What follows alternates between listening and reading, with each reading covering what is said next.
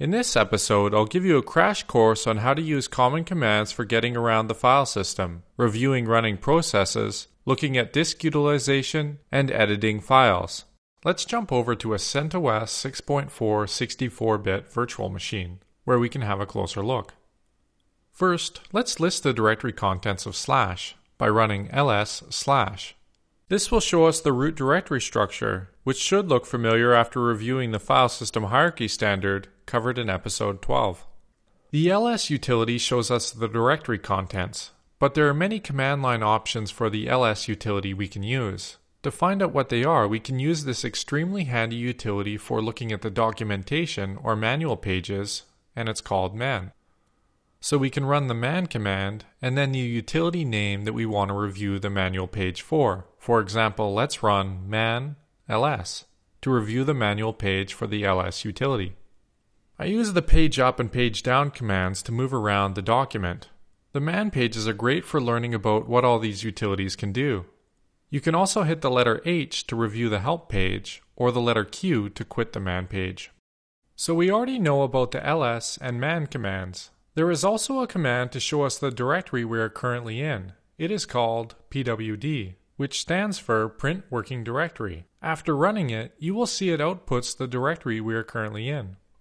We can change directories by using the cd command, which stands for change directory. So we are currently in the slash directory. We can just type cd without any destination, and it will put us into the home directory for the currently logged in user, in this case root. We can verify this by running pwd again. We can also run the cd command with a destination, something like cd slash root, and then run pwd just to verify it worked. What else? Well, I like to know general things about a system I'm on, like what mounts it has and what processes are running. Let's look at the top command, which will display the currently running tasks or processes. Let's take a look by running top. This will tell us things like the uptime of the system, how many users are logged in, what the load is on the system, along with the CPU and memory usage. Then down here, you'll see a list of processes using the CPU. Top is very handy, and there are lots of options. I suggest checking out the man pages for it. You can hit the letter Q to quit. If you just want to output the currently running tasks, you can also run the ps command, which will give you a snapshot of the currently running tasks. Let's run ps space aux. Let's just scroll up and let me explain a little about the output. The first column displays the user who owns the process, Next, the process ID or PID. Next, we have a percentage of the CPU and memory. And then the last column over here displays the command. So let's take a look at the last line here. This is the root user, the process ID, CPU, memory, and then we have the command which was executed. In this case, we ran ps aux. The top and ps commands are useful for peeking into what is running on a particular system. Okay, now that we know about the ls, man, cd, pwd, top, and ps commands, what about file system mounts and storage? To see what mounts a system has, like to see how much storage is free, etc., let's run the df command. I'm going to run df-h, which will return the output in a human readable format. Let me explain what we're looking at here. We have the mount device, size, space used, free space, percentage used, and our mount point. Let's take the second to last line for example. The device slash dev SDA1 is 485 megabytes large. We are using 32 megabytes with 429 free, giving us a utilization of 7%, and it's mounted at slash boot. This is great for mount points, but what about directories? The du command is useful for getting a handle on what a particular directory is using, spacewise. Let's run du-hs slash user. I just want to cover a couple additional commands for working with files and directories. First, let's cd to root's home directory. We can do this by running cd or cd slash root. Then let's list the files by running ls. Okay, looks like there are three files in here. We can use the cp command to copy files. Let's run cp anaconda ks.config and we're going to copy it to anaconda ks-new.config. Let's run ls again to verify that it indeed created a copy. Cool, looks like it worked. You might have noticed something strange happening when I entered that copy command, like the text almost appeared instantly, or that I'm a really fast typist. There is a great feature called command line completion or tab completion. It works by typing the first couple letters of a command, file, or directory you are looking for. For example, let's type cp again. Then I'll type the first couple letters of the install.log file, and then I'll hit the tab key. Notice how it auto completes the word? This can be really handy for completing commands and working with files. There is a great Wikipedia page on command line completion, which you should definitely check out. I have linked it in the episode notes below.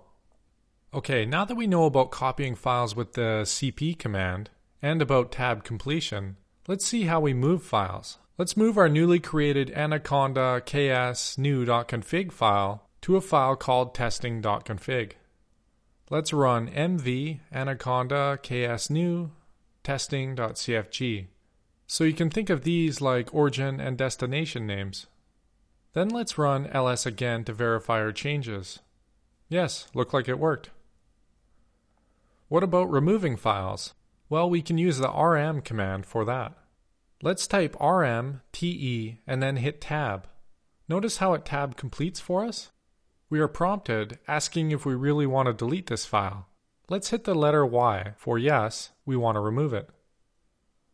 You can also make and remove directories by running the commands mkdir and rmdir. Let's try an example. Let's run ls so that we get an idea of what's in this directory. Okay, let's run mkdir testing. Then run ls again. Cool, looks like we created the directory. I'll just cd and ls in here so that we know what it looks like. Okay, we can remove directories too. Let's run rm dir testing, then ls, and it's gone. One interesting thing to note is that this only works on empty directories. You would have to run something like rm-rf testing if the directory had anything in it. RM minus RF is dangerous since you can wipe out system bits easily, so be careful. This pretty much covers everything except working with files. I just want to show you a couple quick commands for looking at and editing text files. There is a great tool for looking at text files called less. For example, let's say we want to look at the anaconda ks file here. Let's run less anaconda-ks and then hit enter. You will notice that we can use the same commands as the man page viewer earlier. So page up and page down moves us around. The letter H shows the help, and the letter Q exits the viewer. Easy enough, right? There is also a command to simply dump the contents to our terminal window. Let's run cat anaconda-ks. You'll notice that it printed it on the screen. We can just use the scroll up and down functions of the terminal to review the document. Note that this isn't good for larger files. This is where the less command comes in handy. Okay, to conclude this episode, let's look at a simple editor that we can use to view and change files. First, let's create a copy of our anaconda-ks file and call it testing.cfg. We will use this vi command, so let's type vi testing.cfg. VI is extremely powerful, and there have been books written about it, so anything I say here will not do it justice. But let me just show you a basic way to edit files. Let's hit the Insert key. It's located over by the Page Up and Page Down buttons. You'll notice down in the bottom left hand corner that an Insert keyword appears. This means that we are in Insert mode, and we can just type freely, so we can enter new lines or change things easily. To exit Insert mode, we hit the escape key. Then to save the file, we need to type without quotes colon WQ and then hit enter. Let's type this. So let's hit escape. Notice that the insert keyword is gone now. Then let's type colon. Notice that it's displaying our output in the bottom left hand corner where the insert used to be. Then we'll type WQ this stands for write and quit. Done. We just updated the file. Let's use the less command to review our edits. So let's type less testing.cfg. Great, it looks like it worked. I know we covered a lot in this episode, but armed with these commands and an understanding of the file system layout, you are well equipped to explore Linux based systems. You should also check out the man pages for the commands listed in this episode.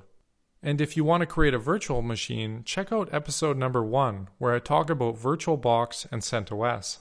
Alright, that concludes this episode. Thanks for watching. If you would like to get notified about future episodes, please subscribe to my mailing list. You can do this by going to the Get Notified link in the header and entering your email address. Have questions, comments, or concerns about this episode? What about episode ideas? I'd love to hear your feedback, either good or bad. Shoot me an email, justin at sysadmincasts.com.